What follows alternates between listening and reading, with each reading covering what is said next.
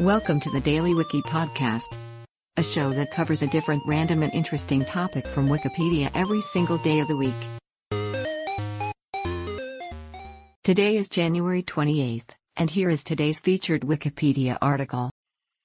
1667 illustration with three Guadeloupe Amazons in the tree it left The Guadeloupe Amazon is a hypothetical extinct species of parrot that is thought to have been endemic to the Lesser Antillean island region of Guadeloupe. Described by 17th and 18th century writers, it is thought to have been related to, or possibly the same as, the extant imperial Amazon.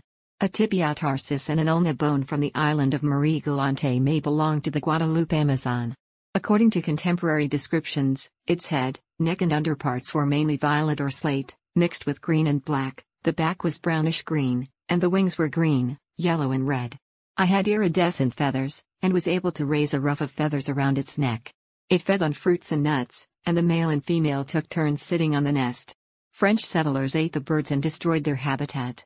Rare by 1779, the species appears to have become extinct by the end of the 18th century. Today's featured article is provided by Wikipedia. You can find a link to the article in the show notes.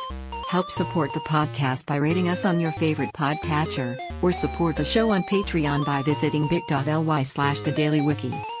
Thanks, and tune in tomorrow for an all new episode of the Daily Wiki.